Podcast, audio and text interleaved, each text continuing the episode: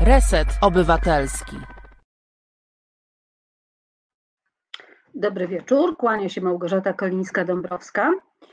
Dzisiaj chciałam porozmawiać z Państwem o bardzo poważnym, tragicznym i ostatnio bardzo powszechnym zjawisku, jakim jest nielegalna eksmisja. Zamknijcie Państwo oczy i niech Państwo sobie spróbują wyobrazić taką sytuację. Jesteście w domu, jest rano, a może to jest wieczór albo środek dnia, zajmujecie się dzieckiem, nagle słyszycie wiertarkę, która rozwierca Wasze zamki, potem, powiem nieelegancko, z kopa wylatują drzwi, wpada do mieszkania jakaś ekipa, zaczyna wynosić sprzęty, e, zaczynają państwa, na, państwa rodzinę wypychać na korytarz, ponieważ właściciel mieszkania postanowił dokonać eksmisji, chociaż tej eksmisji aktualnie dokonywać nie można, bo jest coś w rodzaju w tym momencie takiej, takiej kumulacji przepisów, bo po pierwsze, mamy już po 1 listopada, czyli od 1 listopada do 30 marca nie wolno nikogo eksmitować. To jest raz. A po drugie, y, ustawa, która weszła w maju zeszłego roku, tak zwana tarcza 3.0, zakazuje eksmisji w okresie pandemii. Dlatego niektórzy zdesperowani, y, brutalni, y, nie wiem jak ich nazwać, właściciele mieszkań przeprowadzają eksmisję na własny rachunek, na własną rękę. Mało tego, zatrudniają przy tej eksmisji osiłków różnego rodzaju firm, tak zwanych czyścicieli kamienic. Jest taka firma między innymi na, w Gdańsku i w Gdyni, nazywa się Centralne Biuro Bezpieczeństwa Personalnego. Chodzą w takich mundurach i naprawdę wyglądają jak e, funkcjonariusze Centralnego E, biura Śledczego Policji, dlatego jeszcze e, noszą e, mundury, prezentują się na zdjęciach z karabinami, wyglądają naprawdę porażająco. I postanowiłam dzisiaj, żeby o właśnie, to jest to zdjęcie. Tak wyglądają panowie, którzy z nienacka pakują się państwu do mieszkania. Naprawdę, można umrzeć na serce, a przede wszystkim ci panowie właśnie łamią prawo. To jest pierwsza rzecz. I jaka jest reakcja policji, jaka jest reakcja pro, prokuratury na tego typu przypadki, to za chwilę o tym opowiemy. Będę opowiadała na ten temat y, ja, będą opowiadały dwie bohaterki, dwie panie, które przeżyły takich kilka tygodni z właścicielem, y, brutalnym właścicielem mieszkania. I to wcale nie są osoby, bo Ludziom często się wydaje, że tych, których się eksmituje, to są tacy, którzy piją, biją, e, robią jakieś straszne rzeczy. E, to są też często osoby, które same są ofiarami lichwiarzy, które są ofiarami wymiaru sprawiedliwości, którym sąd wstrzymał, czyli zabezpieczył eksmisję i wstrzymał eksmisję, a i tak bywa w ten sposób, że trafiają na bruk, trafiają na ulicę. Ale zaczęłam mówić, z kim będziemy rozmawiali. Będziemy rozmawiali z dwoma paniami, które przeżyły właśnie takie dni z właścicielem e, mieszkania i będziemy rozmawiali także e, z Zenobią Żaczek, to jest aktywistka Komitetu Obrony Lokatorów oni się spotykają z tak tragicznymi sytuacjami i z tak przedziwnymi sytuacjami i tak trudnymi sytuacjami i z taką niemocą prokuratury, e, policji, komorników, że po prostu czasami trudno sobie wyobrazić. Ale zacznijmy w takim razie od pierwszej historii. To jest historia pani Agnieszki. Dobry wieczór. Pani Agnieszko, jest Pani już z nami? Tak. Dobry wieczór. Pani Agnieszko, jak to się stało, że stała się Pani osobą, którą należy z mieszkania wyeksmitować? To jest też taka historia, która włos na głowie jeży, ale opowiedzmy ją. Jak to było, że chcą Panią eksmitować i że jest jakiś właściciel Pani mieszkania? W 2016 roku powinnam otrzymać pieniądze z podziału majątku wspólnego i nie otrzymałam tych pieniędzy, więc y, przez komornika y, zlicytowałam y, na mój wniosek, była licytacja tego mieszkania. Mieszkania, to wyjaśnijmy, mieszkania, który wcześniej pani zajmowała z eksmężem, tak? To była wasza własność. Tak, Mhm. Rozumiem. I sama pani złożyła wniosek. Przystąpić do licytacji tego mieszkania, ponieważ miałam pierwszeństwo pierwokupu, ale zostałam wpisana w system SAWA jako dłużnik i ostatecznie w toku postępowania ustalono, że przedmiotowa nadzorowana egzekucja dotyczy e, spraw, e, gdzie ja w roli dłużnika nie występuję. Ale komornik wszędzie w obwieszczeniach e, umieścił mnie jako dłużnik, więc zostałam wykluczona z tej licytacji. E, Kupił. I e, dlatego właśnie panią należy teraz kupiła licytacja i kupił e, właściciel mieszkanie i w tej chwili e, próbuje mnie przyspieszyć eksmisję z lokalu, pró- próbuje mnie wyrzucić. E, Mhm. Więc e, poprosiłam e, Komitet Obrony Praw Lokatorów o pomoc w tej mojej trudnej sytuacji i po prostu przyjechali i zablokowali właściciela. E, I e, sprawę się, e, ja nagłaśniałam już w prokuraturze sprawę w maju, ale została e, sprawa, e, odmówiono mi wszczęcia dochodzenia, ponieważ właściciel przyprowadził tu do mieszkania dwóch panów i robili wymiary okien, chcieli drzwi wymienić. Znaczy udają, że robią remont, tak? Żeby panią wykurzyć. w maju, ale ja się nie zgodziłam na to, więc y, za, zaczął właściciel w listopadzie y, wchodzić mi do mieszkania, gdzie nie miał mojej zgody i nie miał mojego pozwolenia na remonty. Wzywałam policję, wzywałam I? ośmiu policjantów, jedna pani w tym była i nikt nie wyprosił tego pana z mieszkania. Y, Wszyscy mówili, że właściciel ma prawo, że może dokonywać remontów bez mojej zgody i pozwolenia. Wyremontował już jeden pokój, chce się, chciał się wprowadzić. Y, Wyzywał mnie, ubliżał mnie, y, narobił takiego bałaganu, że jak przyjechał jeden raz patrol, to powiedzieli, że tu się nie da mieszkać. Więc y, poprosiłam Komitet Obrony Praw Lokatorów o pomoc. Przyjechał y, pan Zenobia, przyjechała Zenobia y, Żaczek i Dominik Hrabski. Mm, y, Zrobiliśmy film 20 listopada, krótki filmik na temat mojej sytuacji.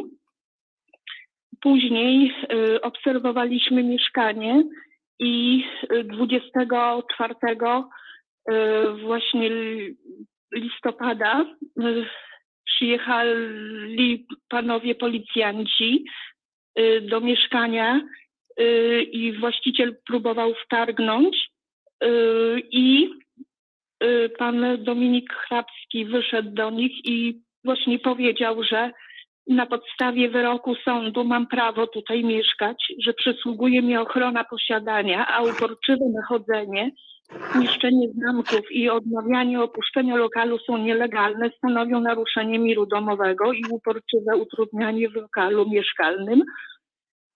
Więc y, 25 jeszcze raz właściciel przyszedł tutaj do mnie, chciał wtargnąć. Też była ochrona z Komitetu Obrony Praw Lokatorów, y, więc y, nie wpuszczono już go do mieszkania. I przez te ostatnie 10 dni już mam spokój. Jestem bardzo wdzięczna, że mi Komitet Obrony Praw Lokatorów pomógł, ponieważ dzisiaj na pewno bym znalazła się już na bruku, ponieważ nikt Pani Agnieszko, nie- a jeszcze mam jedno pytanie. Ani policjanci, wszyscy trzymali stronę właściciela. Ja nie miałam nic do powiedzenia.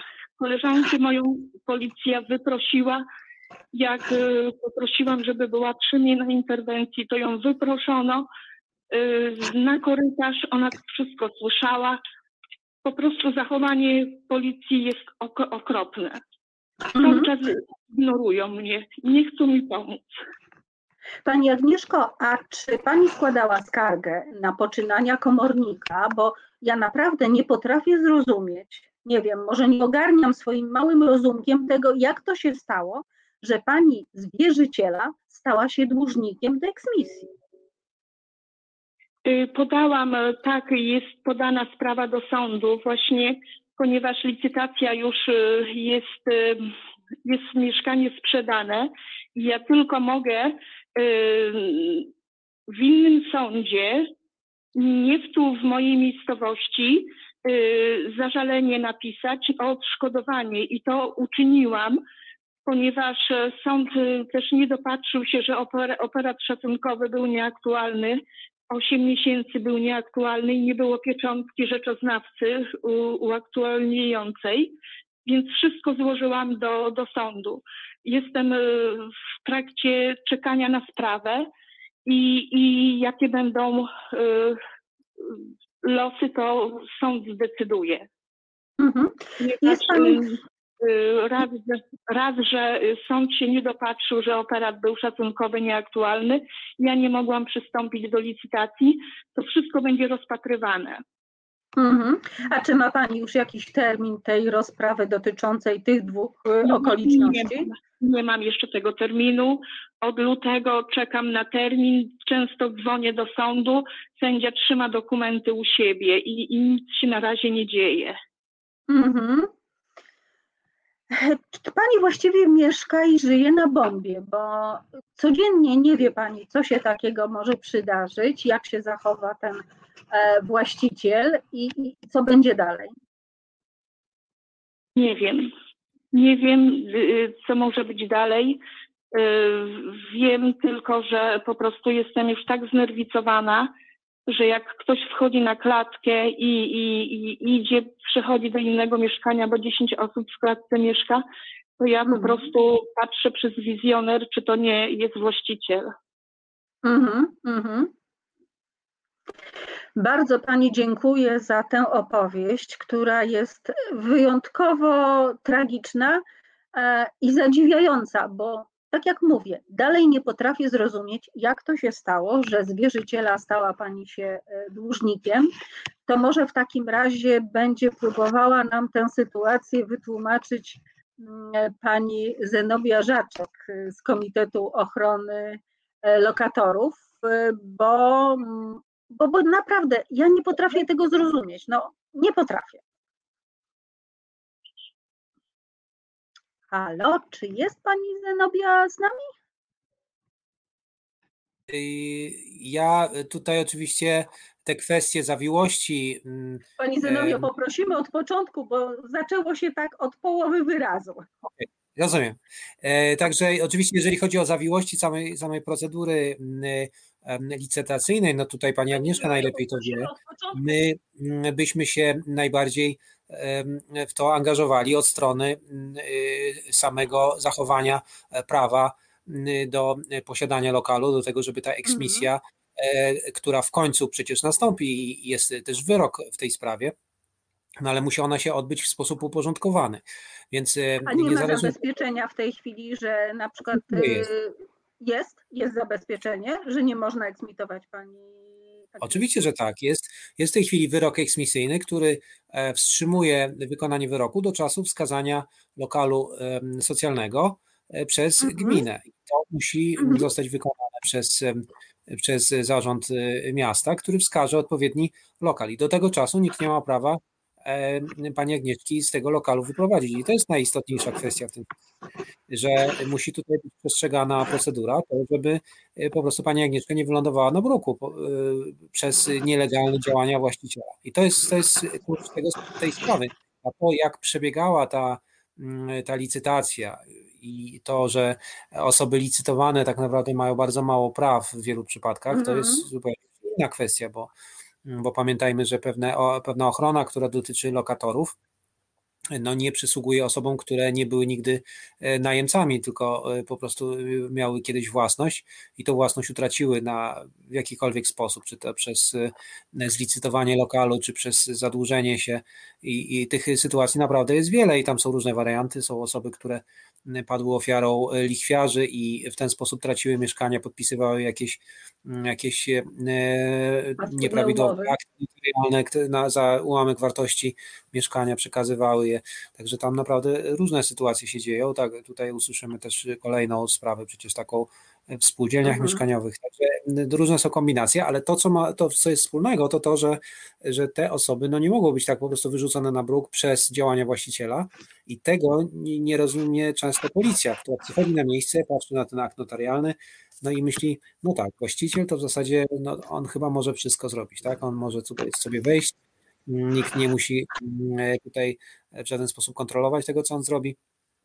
No ale to oczywiście tak, prawo jest, prawo jest inne, tak? Nie jest tak, że właściciel może wszystko, bo jest pewna ochrona, tak zwana ochrona posiadania, czyli tutaj, y, żeby słuchacze dobrze rozumieli, jakie jest rozróżnienie. Mm.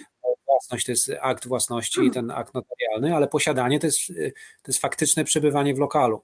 I to prawo od zawsze, no to jest jeszcze sprawa rzymskiego to jest zawsze chronione. Sam fakt przebywania w tym lokalu i y, to, że taka osoba nie może zostać po prostu wyrzucona na bruk y, bez y, odpowiedniej procedury. Tak naprawdę może to zrobić tylko komornik. Właściciel nie ma żadnego prawa takich rzeczy robić i nie może też robić żadnych działań, które mają na celu zmuszenie tej osoby do opuszczenia lokalu, czyli na przykład wprowadzać jakieś, jakieś osoby trzecie, które by zastraszały tą panią. To też bardzo częsta taktyka, czy odcinać wodę, odcinać prąd, robić te wszystkie rzeczy, które no, które są e, zupełnie nielegalne, tak? Czy w zimie wyjmować okna, no to też jest jedna z ulubionych taktyk e, czyścicieli.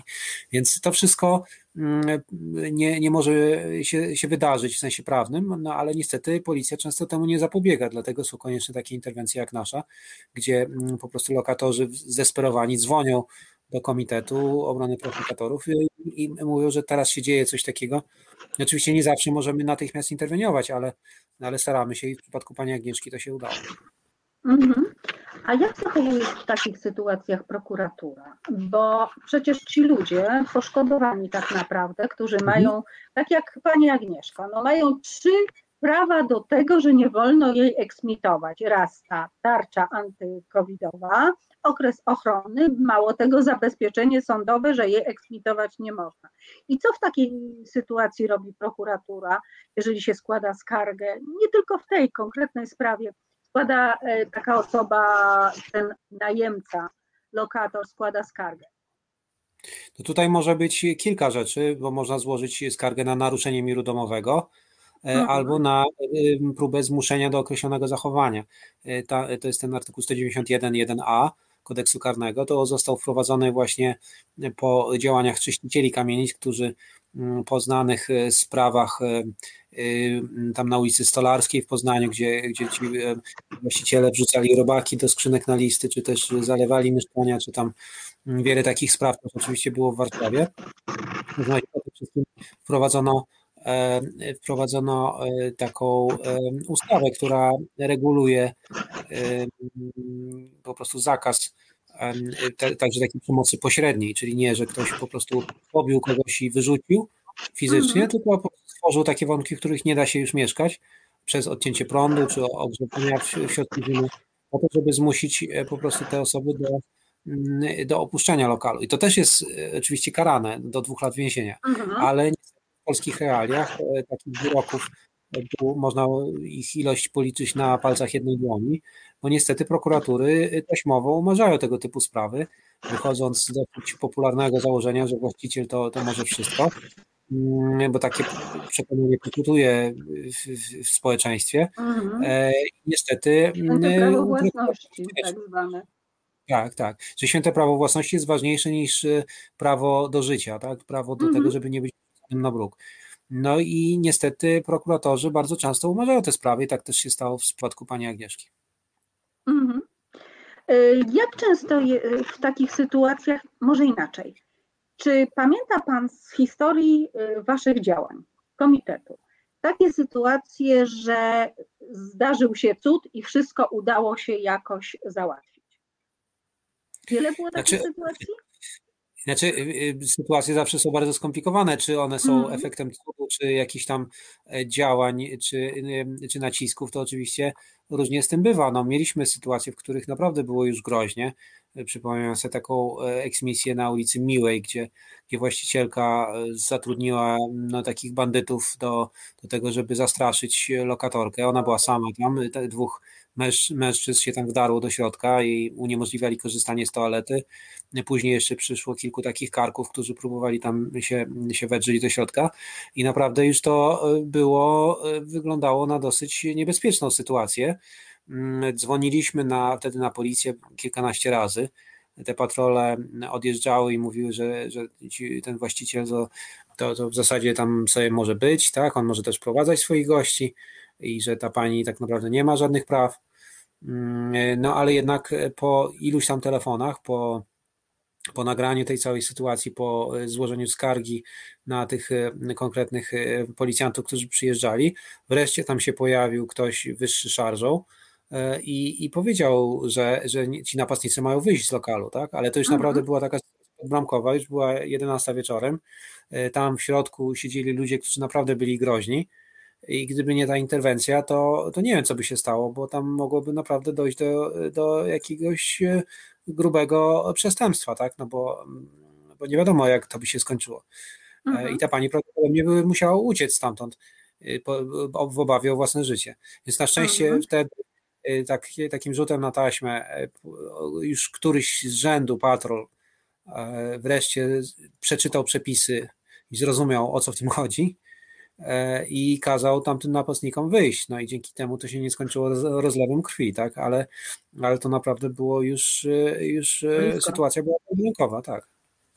Ja sama pamiętam taką historię, opisywałam ją, kiedy pisałam o lichwie i o lichwiarzu, który właśnie przejmował e, mieszkania pod zastaw pożyczki. I on też dopuszczał się tego typu działań, że na przykład do bohaterki, jednej z bohaterek mojego reportażu, po prostu się wprowadził. Ta kobieta w jednym mieszkaniu w kawalerce, pokój z kuchnią, mieszkała z zupełnie obcym człowiekiem, który prowadził działalność biznesową tam u niej, funkcjonował tak, jakby to było jego mieszkanie. W związku z tym, co, to, co ona w ciągu tam chyba półtora miesiąca przeżyła, to jak ona mi to opowiadała, to ja tego nigdy nie zapomnę, ponieważ jej tak drżały ręce, że słychać było, jak one uderzają o blat biurka, przy którym siedziałyśmy i przy którym rozmawiałyśmy. To był jeden wielki klekot, tych trzęsących się rąk. Wobec no tego no tak, to zastrasza. Agnieszka też była w tej sytuacji, bo tam był taki moment, w którym ten właściciel wtargnął do środka i tam przebywał razem z nią. I nie, nie, mhm. nie dawał się wyprosić, i policja nie chciała go wyprosić. Muszą mi Państwo wybaczyć, ale dzisiaj coś moje gardło nawala. To jest, to jest pokłosie chyba koronawirusowego zakażenia. W związku z tym od razu przypominam kochani, szczepcie się, bo potem właśnie tak jest, że po jakimś czasie co chwila ma się jakieś problemy z gardłem. Ale wróćmy do tematu. Co można jeszcze zrobić dla pani Agnieszki, żeby jej pomóc? Bo ona w tej chwili jest w takiej sytuacji, żyje w takim zawieszeniu, tak jak powiedziałam, żyje w zawieszeniu na bombie. No jej e, rozwiązaniem dla niej tak naprawdę by było realizacja wyroku, e, który już jej przecież e, przypisał lokal socjalny z gminy. I Dobrze, teraz ale gmina daje jej ten lokal, bo przecież gminy uważa, znaczy przecież przepis taki generalny mówi o tym, że jak ktoś miał własność, to nie ma prawa do mieszkania socjalnego. Tutaj tak, teoretycznie już... tak, ale tutaj y, nastąpiła taka sytuacja, że jednak taki wyrok się pojawił, gdyż y, mhm. Y, był pozew o eksmisję i w wyniku tego wyroku jednak sąd to przyznał, bo sąd ma mhm. taką możliwość, nie musi tego zrobić w takiej sytuacji, mhm. gdy nie było, nie było tego mm, najmu. Natomiast y, tak zrobił. To jest błąd państwa, błąd komornika, czy kogokolwiek, kto by to nie był, kto spowodował, że nagle status tej pani się zmienił z wierzycielki na dłużniczkę, którą trzeba eksmitować. Tak, no i tutaj rzeczywiście ciężko mi to wytłumaczyć y, hmm. i to, to, tym elementem tej sprawy się nie zajmowaliśmy tak naprawdę, bo to mhm bo to nie jest w zakresie naszego działania. W naszym zakresie działania jest uniemożliwić dzikie eksmisje, doprowadzić do tego, żeby one odbyły się zgodnie z prawem i żeby nikt nie wylądował w zimie na bruku. Tak? To jest jak, jak zasada naszej działalności. Mhm. Sama kwestia tego, jak doszło do tej zmiany własności, no to już, mm, to już jest pewna zaszłość, która, której się nie zmieni, tak? Na, być może można to skarżyć jeszcze, ale czy to wpłynie na te bieżące wydarzenia, no nie sądzę. Więc mm, Postanowiłam sobie, że napiszę w ogóle tekst na temat tej historii, choćby z tego powodu, że tak bardzo mnie zafrapowała ta sytuacja, jakim cudem boskim to się wszystko przydarzyło. Bo ja już mhm. przestałam, mhm. pisząc bardzo wiele razy o różnych historiach związanych mm, z przewłaszczaniem mieszkań, z działaniem sądów wieczystoksięgowych, e, nabrałam już takiego dystansu i takiej nawet nie dystansu, podejrzliwości, że coś musi być na rzeczy, że to się samo nie wydarzyło, że aż postanowiłam sprawę zbadać. Mhm. No jasne. W każdym razie rozwiązaniem mhm. e, w tej chwili by było przyznanie lokalu przez, przez miasto mhm. miejskie Mazowiecki. No i tylko problem jest taki, że tych lokali tam za bardzo nie ma, bo, bo Urząd Miasta nie uważa za stosowne ich budować. I to jest problem, że tego typu sytuacje są traktowane po macoszemu, że tam są jakieś baraki, które są zbite z dykty i pełne grzyba, które pełnią mhm. rolę funkcji pełnią rolę lokali socjalnych w, tej, w, tym, w tym mieście, no ale to nie jest poważne traktowanie ludzi, tak? Nie, to nie jest mhm. poważne traktowanie obowiązków gminy, które są przecież określone w konstytucji, które są określone w ustawach i e, to miasto powinno dostarczać dobrej jakości mieszkania dla osób właśnie w takiej sytuacji jak pani Agnieszka. Jeżeli nie jest w stanie mhm. tego zrobić, powinno się dogadać z jakimiś gminami ościennymi, gdzie takie lokale są, albo zacząć je wreszcie budować. Poza tym chyba jest taki przepis nadal aktualny, że w takiej sytuacji gmina może na swój koszt wynająć takiej osobie mieszkanie. Po prostu na wolnym Oczywiście. rynku, czy w TBS-ie, czy gdziekolwiek i sprawę załatwić. Tylko tego się nie chce robić, bo to się wiąże z kosztami. I gmina no będzie unikała problemu, jak się tylko da i jak długo się da. No tak, więc to jest kwestia tego, że burmistrz uważa, że ta sytuacja go nie dotyczy, że nie musi jej w żaden sposób rozwiązać e, mhm. i traktuje no, panią Agnieszkę jako obywatelkę drugiej kategorii, tak, że, że można po prostu nie, nie spełniać obowiązków wynikających z prawa, no bo co się w końcu stanie, tak? No najwyżej, najwyżej tutaj się... Kobieta napisze kolejną skargę, a potem tak. kolejną skargę i kolejną skargę. Może, tam to się zignoruje i na tym się skończy, tak? No ale naszym zadaniem też jest doprowadzić do tego, żeby jednak jakiś efekt tego był, dlatego nagłaśniamy tą sprawę, dlatego nie dajemy spokoju, dlatego dzwonimy do burmistrza, dlatego nie pozwalamy na to, żeby pani Agnieszka wylądowała na bruku, żeby ten system jakoś zafunkcjonował jednak i nie pozostawił jej samej. Niestety nie dzieje się to samo, nie, nie można liczyć na to, że, e, że ten system zadziała samoczynnie, tylko trzeba jednak interwencją doprowadzić do tego, żeby tutaj nie stała się tragedia.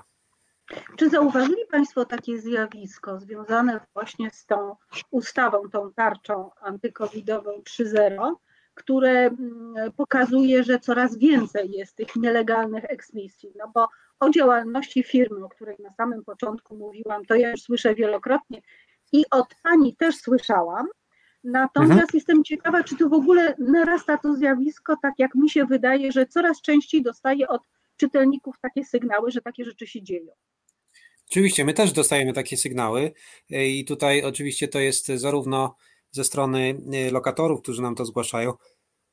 E, przepraszam, y, aż mi się zachciało kichnąć, ale nie. Zgłaszają nam to lokatorzy bardzo często, dzwoniąc właśnie, że, że przeżywają mhm. tego, e, tego rodzaju sytuacje, że jest, ktoś próbuje się wedrzeć do nich, do lokalu.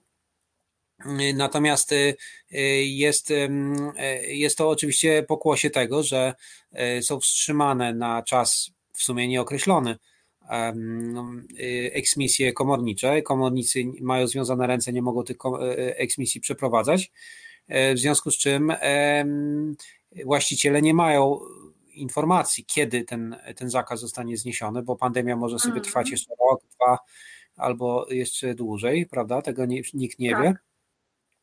E, były pewne ruchy w kierunku zmiany tych przepisów, ale one nie, nie ziściły się e, i nadal ten zakaz obowiązuje. Moim zdaniem dobrze, że zakaz obowiązuje, natomiast oczywiście stworzyło to pewną próżnię, E, którą wypełniły firmy działające nielegalnie, które usuwają lokatorów wbrew prawu, wcielając się niejako w komorników, bo sami komornicy, mhm. tak jak tutaj już powiedziałam, oni nie mogą, nie mogą działać, bo są zablokowani przez tą e, przez tarczę antykowidową. Natomiast e, w ich miejsce wchodzą prywatne firmy, które sobie z tego zrobiły intratny biznes i one potrafią wykonywać po kilka kilka eksmisji dziennie w, w, w różnych miejscach w Polsce. Jest, takich firm jest, jest kilka, jest to, jest, było tam wspomniane CBBP, ale jeszcze są dwie inne takie, tego typu firmy, które się też wywodzą ze środowiska trójmiejskiego, bo to stamtąd jakoś to wyszło. E, I te, to te firmy. miejsce na świecie ten, to Trójmiasto, bo tam i masa lichwiarzy i przecież niedawno była taka wielka afera lichwiarska i właśnie tego typu fir, fir, firmy. No więc y, sobie po prostu wybrali taką specjalizację no i z tego, z tego słyną i sobie jeżdżą po całym kraju i wykonują tego typu Y, tego typu y, działania. Oczywiście tutaj słuchacz pytał, czy można ich namierzyć. Oczywiście, że można mhm. ich namierzyć i y, tutaj pani Paulina W. została już, która... Pani Paulina W. to jest właścicielka tej firmy, która się nazywa BBP, tak. Centralne Biuro Bezpieczeństwa Personalnego. personalnego. Mhm. Tak, no i ona ma wiele już tych spraw i jest w zasadzie na krawędzi już, już więzienia. E, natomiast y, znajdowała jeszcze wiele jakichś kruczków prawnych, żeby sobie jakby jeszcze na tej wolności pozostać. Natomiast y, doszło tam oczywiście do wielu e, zgłoszeń dotyczących mhm. tego, że CBBP używało tych mundurów, podszywało się za służby, że dokonywało właśnie przemocy takiej pośredniej na, na lokatorach i tak dalej. To wszystko się skumulowało, mhm. czy, czy działania w złej wierze, przejęcie jakiegoś tam Mm, jakiegoś majątku e, przez wyłudzenie. To wszystko e, było szeroko opisywane w mediach e, i to w końcu się skupiło na tej, mm, na tej podejrzanej i ona w końcu pójdzie siedzieć, tak? Natomiast to się dzieje tak mhm. wolno i to jest tak intratny proceder, że na to miejsce wskakują następne firmy, które sobie mm, z tego żyją. Więc oczywiście prędzej czy później E, prędzej czy później to, e, to się dla nich źle skończy, ale no oni liczą, że, że w międzyczasie bardzo do, dobrze sobie zarobią. No tak to, tak to się kręci ten biznes. Mhm. E, kolejna bohaterka kolejnej historii, zresztą tę historię komitet zna bardzo dobrze. To też jest taka rzecz, która się wydarzała i wydarza się, i jest zastanawiające to, jakim cudem jest to możliwe. Chodzi o taką sytuację, kiedy e, spółdzielnia mieszkaniowa zaczyna sprzedawać mieszkania, te, które są lokatorskie, czasami tym lokatorom, które mieszka, którzy już mieszkają, albo też e, osobom innym sprzedają mieszkania, ale nie mając jeszcze prawa do gruntu. Czyli tak naprawdę łamią przepisy takie bardzo podstawowe dotyczące ksiąg wieczystych, a jednak takie cuda się zdarzają i zdarzają się osoby, które są ofiarami takich właśnie y, zjawisk. Y, zobaczymy, czy pani Lidia już może jest. Pani Lidio, jest pani z nami? Halo? Tak. Halo, halo. Dzień dobry, raczej dobry wieczór Pani Lidio. To już właściwie to clue tej historii ja zdradziłam, że chodziło o taką właśnie mhm. sytuację, ale proszę bardzo dokładnie opowiedzieć, jak to było. Pani miała mieszkanie w spółdzielni, mieszkanie lokatorskie, prawda? Tak. Yy, I tak, mieliśmy lokatorskie mieszkanie i powiem tak, że w dniu 7 lutego 2018 roku odbyła się licytacja a tytuł y, ten miał wadę prawną.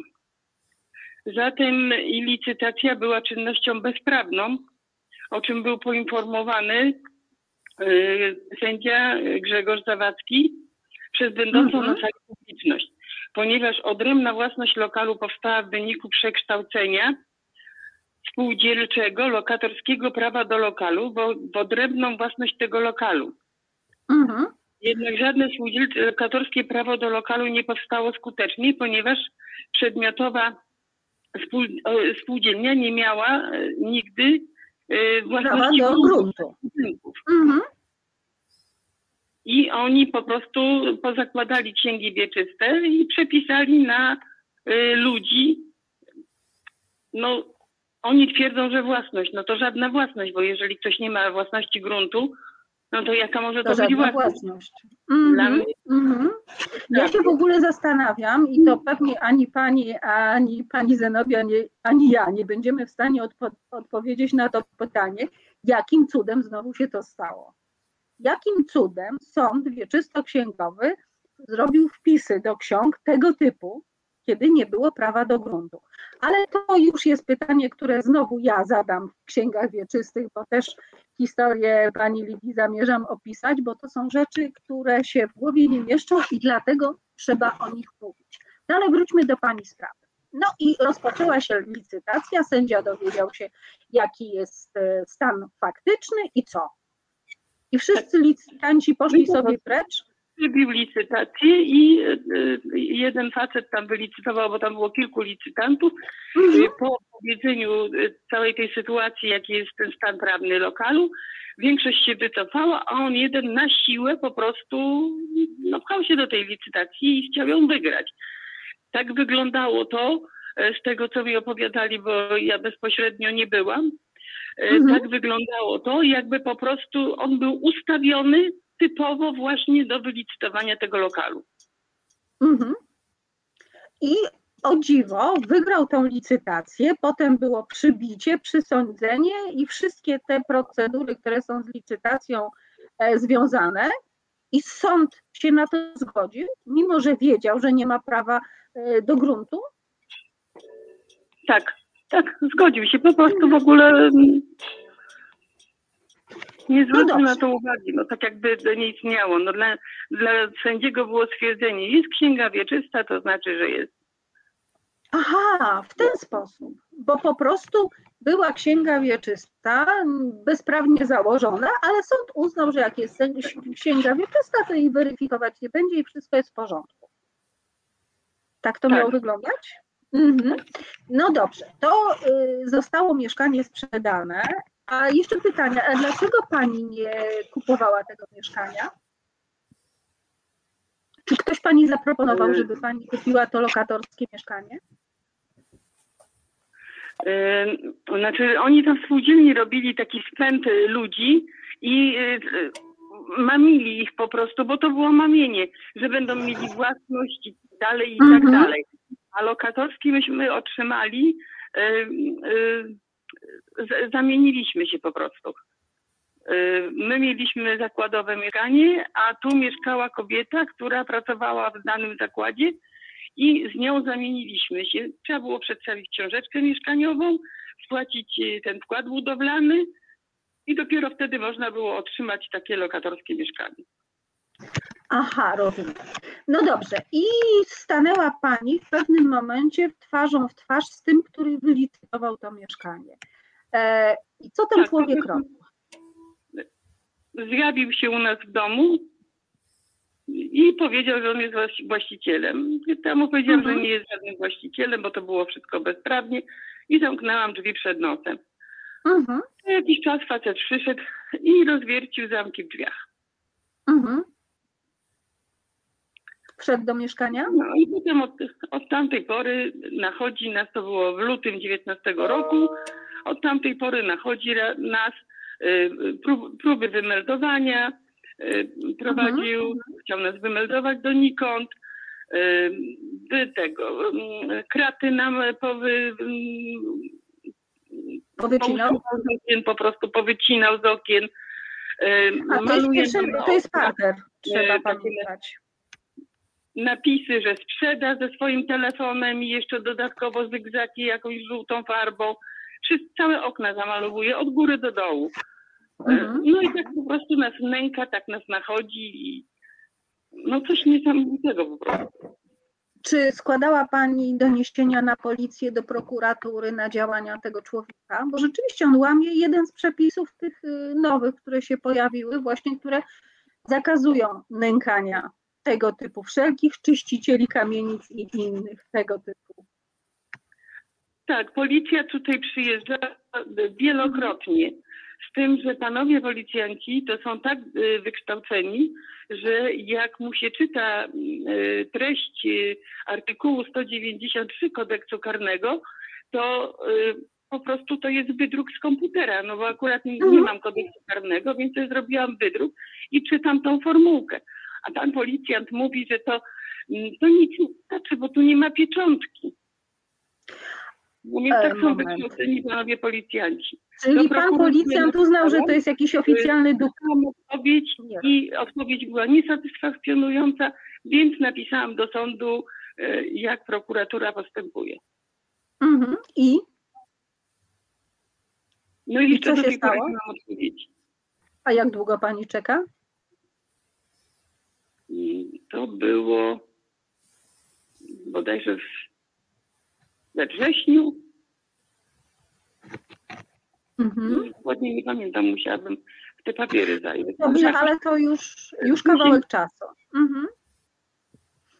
Jak pani sobie wyobraża, co się dalej przydarzy i jaka będzie pani przyszłość? Coś, co, co może pani jeszcze zrobić? Czy ma pani możliwość wykonania jeszcze jakiegoś ruchu? No w tym momencie to już żadnego. To wszystko, co, co zrobiłam i to wszystko, co piszemy do sądu i cały czas tłumaczymy, że zostaliśmy oszukani, y, Mhm. bo odbija się tym, że ten facet po prostu y, zakłada nam sprawy o przemoc w rodzinie, mm, zakłada nam sprawy Przepraszam, przepraszam, a on jest jakąś rodziną, panie, pani? użytkowanie lokalu y, z jakimiś tam holendarnymi czynszami. Pani Lidio, zapytam, czy on jest pani rodziną? Ten Słucham? facet? Czy ten człowiek jest pani rodziną, że, że pisze od... Nie, prześ- on w ogóle nie, żadny obcy człowiek, a złożył właśnie na nas y, skargę, że my y, ten, robimy przemoc w rodzinie.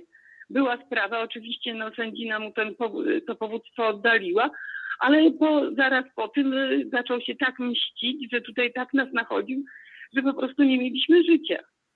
Mhm, mhm. Czyli to jest tak, że pani się boi właściwie wyjść z własnego mieszkania, bo co będzie, że- jeżeli nie będzie pani miała dokąd wrócić, bo on znowu wymieni zamki albo zamieszka? Jak to wygląda? Tak, boję się, boję się, nie wychodzę z domu, a jeżeli wychodzimy, to pojedynczo, zawsze mąż zostaje w domu albo ja. Zresztą powiem pani tak szczerze, zawsze wychodzę pod strachem. Mhm. Nawet jak mąż zostaje w domu, jak wychodzę po zakupy, czy do apteki, czy cokolwiek załatwić na pocztę, to po prostu idę i rozglądam się jak idiota, czy nie widzę jego samochodu, bo już na pamięć znam jego numery rejestracyjne i cały czas człowiek wszystko w nerwach robi. No po prostu jest no coś niesamowitego. To jest taka, taka depresja, takie stany lękowe, puknięcie jakiekolwiek, y, czy, czy wejście tam na klatkę, czy coś, to już człowiek na równe nogi patrzy. Domofon nam zmienił. My, my nie możemy domofonem otwierać, musimy z klucza otwierać. Przychodzi, zmienia domofon, y, dzwoni. No po prostu y, no mści się, tak, tak się mści, że coś niesamowitego. Mhm. Rzeczywiście w takiej sytuacji trudno żyć i trudno normalnie funkcjonować. E, Tak. Ja, ja sobie w ogóle nie wyobrażam, jak Państwo, zarówno Pani, jak i Pani z małżonkiem żyjecie w takiej sytuacji, bo, bo to jest tak ogromny stres i, i tak jak Pani mówi, właściwie już taki pierwszy krok, a może nie tylko pierwszy krok do, do poważnej depresji. Tak, tak, po prostu człowiekowi się już nawet nie chce nic robić.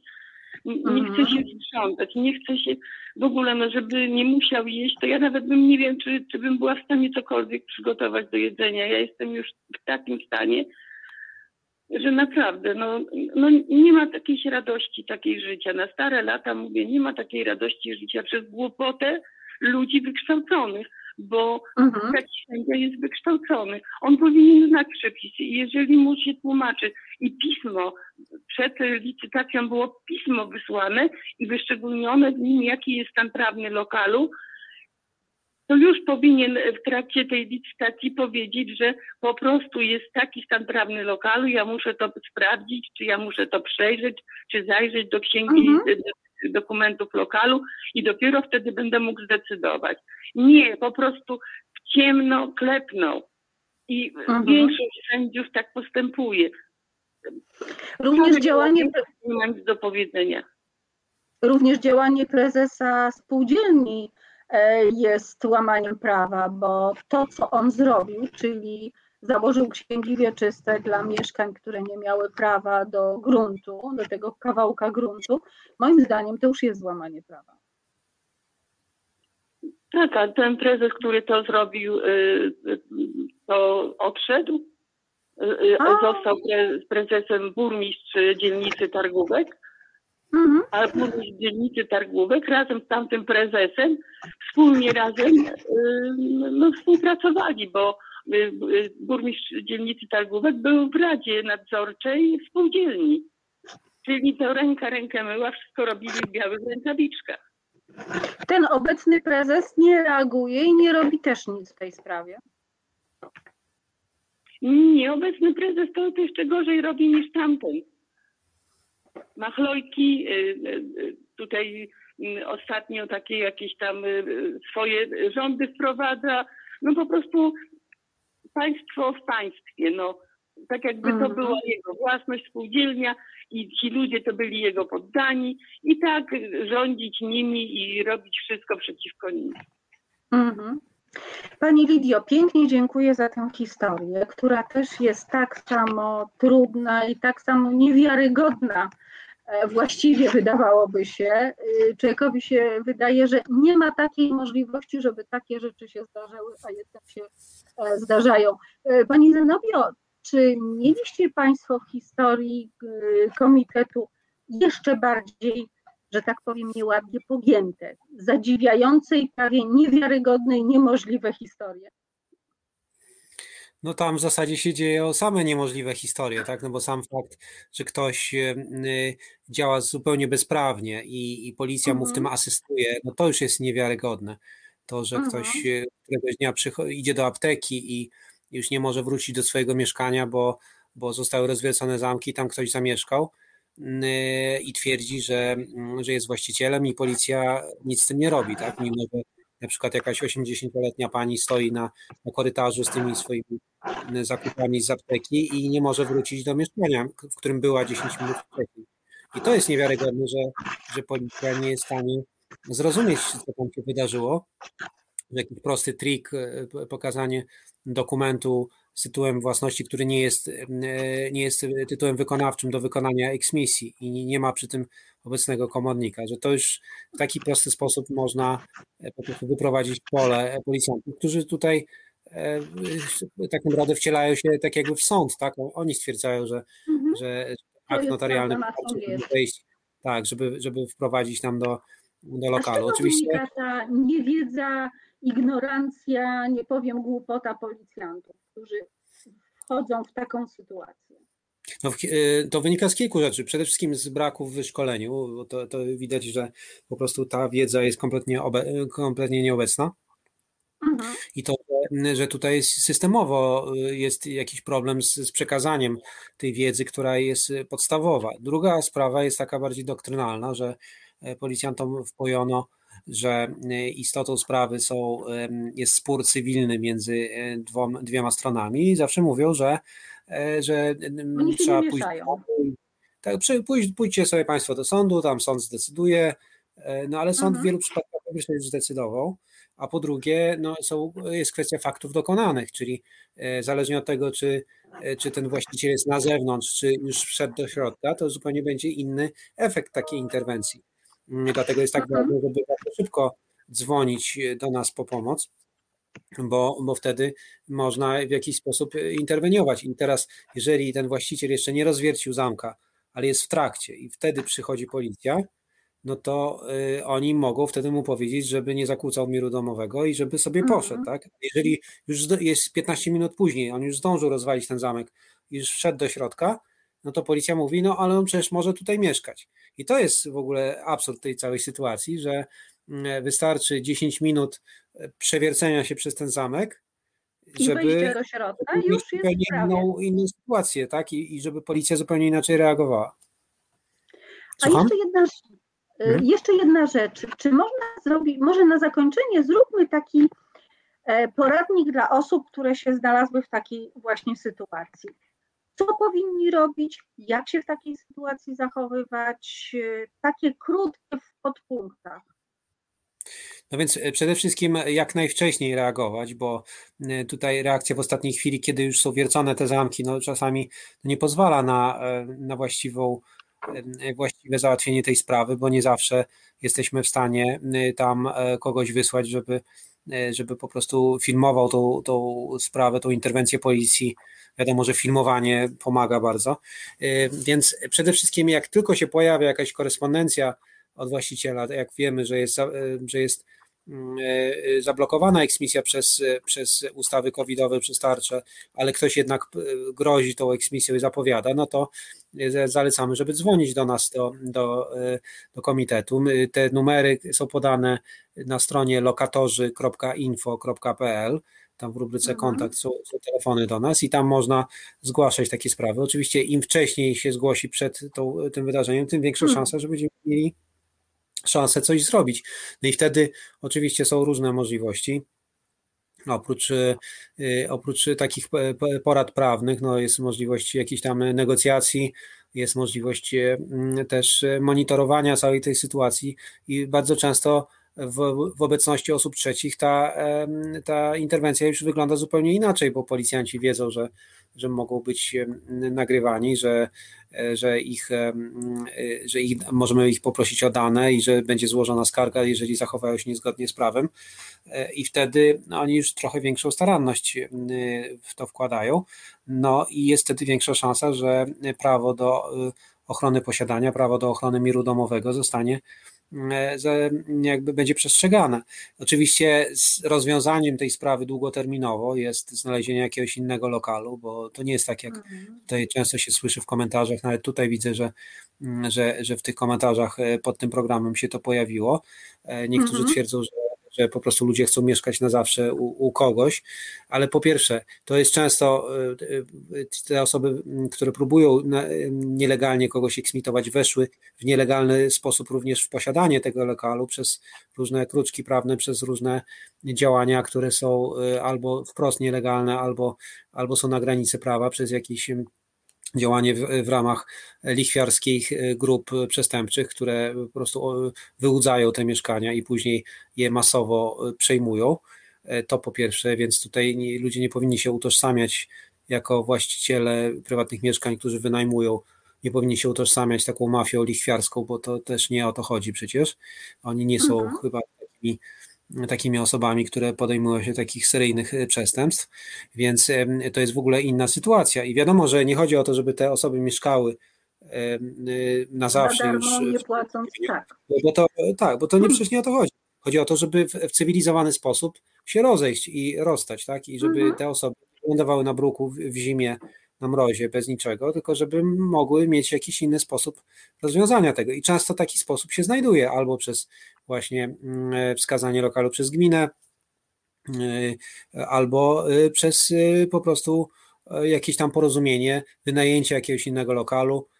Czasami wystarczy kilka miesięcy, żeby tą sprawę rozwiązać. W przypadku jednej, jednej mm, ze spraw, którą opisywałam wcześniej, tamtej 80-letniej kobiety Aha. z Pragi Południe, tam była taka sytuacja, że brakowało kilku miesięcy, żeby dostała lokal od, od miasta, a jednak została na dziko eksmitowana i była w, w ośrodku dla osób bezdomnych przez kilka miesięcy i dopiero później się mogła wprowadzić do tego nowego lokalu. Ale przecież można było to załatwić w sposób cywilizowany, bez, bez narażania jej na tak ogromny stres Y, poczekać po prostu te kilka miesięcy i tej właścicielce nic by się nie stało.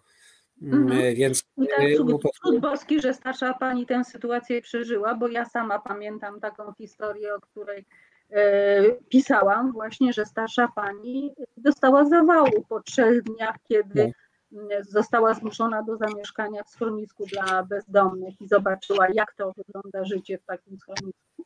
I po prostu dostała zawału. No i miasto miało jeden lokal socjalny do przodu. No tak, niestety cynicznie do tego czasami urzędnicy podchodzą, mhm. także tutaj nie, nie chcą budować nowych y, mieszkań, tylko czekają na tak zwany natu, naturalny ruch ludności, który właśnie polega na tym, co Że Pani opisała. Mhm, mhm. Co jeszcze można zrobić w sytuacji takiej, kiedy wchodzą ci panowie w tych mundurkach, których pokazywaliśmy na zdjęciu, bo oni robią wrażenie, jakby byli z policji. Mogę sobie wyobrazić panikę tych ludzi, którym się tacy właśnie faceci pakują do mieszkania. No oczywiście trzeba to dokumentować, żeby było, mhm. był jakiś ślad. No ja rozumiem, że, że może to być trochę strach, tak? że, że te osoby mhm. grożą i mogą wyrwać ten telefon i tak dalej, więc oczywiście no, trzeba wezwać jakieś inne osoby, które mogłyby być świadkami takiej sytuacji i wtedy to zupełnie Właśnie zmienia. to jest bardzo ważny element, o którym Pan mówi, że musimy mieć kogoś, kto będzie świadkiem i kogoś, kto w razie czego nam pomoże. Więc wzywać sąsiadów, najbliższych, kogokolwiek ściągać na ratunek. No tak, i jeżeli da się przewidzieć, że taka akcja będzie miała miejsce, no bo czasami to jest zapowiedziane, tak, że czasami właściwie zapowiada, że, że te, masz czas do tego i tego dnia, a potem my wchodzimy, tak? Czasami to jest Mhm. wprost powiedziane. I to jest zapowiedzenie tak naprawdę zapowiedziane przestępstwo, które powinno Mhm. być po pierwsze zgłoszone od razu do, do dzielnicowego i żeby oni też... ten, groźba karalna. Tak, oczywiście. No i też do organizacji lokatorskich należy się zgłosić, żeby Mhm. był czas na zorganizowanie pomocy. A czasami, żeby pomóc, wystarczy obserwacja jednej osoby nawet, e, która e, będzie obecna i będzie to filmować. I e, też wtedy policjanci czy ci napastnicy nie będą się czuli tak bezkarnie, bo będą wiedzieli, że coś im jednak za to grozi. W przypadku Mhm. tej sytuacji Łochowskiej, gdzie wdarło się właśnie tych ki- kilku osiłków z, z CBBP, no oni Mhm. potem za tą akcję poszli siedzieć, tak? Więc, więc mimo wszystko O, nie wiedziałam. jakiś, a, e, jakiś efekt tego był. Oni wyszli, co prawda, i, i dalej działają, ale, no, ale powiedzmy, Mhm. że nie było to całkowicie bezkarne. Mhm. Jakiś sygnał, że tak się nie da robić, że tak po prostu Mhm. nie można, chociaż tyle. Mhm. E, Czy często bywa tak, że w sytuacjach takich trudnych życiowo, właśnie przed eksmisją, w sytuacji, kiedy mm, zdarza już dostaje się takie ostrzeżenia, że właściciel mieszkania e, chce je przejąć e, bezprawnie, bardzo wiele osób nie bardzo wie, co zrobić i w ogóle tak, jak ja mówię, chowa się w sobie, zamiera. Zresztą często też, kiedy przychodzi pismo od komornika, ludzie też w ten sposób się zachowują, zachowują jak ślimaczek, chowają się do skorupki nie robią nic. I to jest chyba najgorsza taktyka, jaką można by wymyśleć sobie. No oczywiście, no bo to oznacza, że nie ma się pełni e, tych swoich praw, które wynikają z, z procedur. E, Chociażby Mhm. jest, jak przychodzi jakieś wezwanie do sądu na, mm, na sprawę eksmisyjną, często mm, w ogóle e, lokatorzy nie rozróżniają, mówiąc, że mamy eksmisję, nie rozróżniają, Mhm. czy to jest wezwanie do dobrowolnego opuszczenia lokalu, czy to jest pozew o eksmisję, czy to już jest wyrok eksmisyjny, czy to jest od komornika pismo.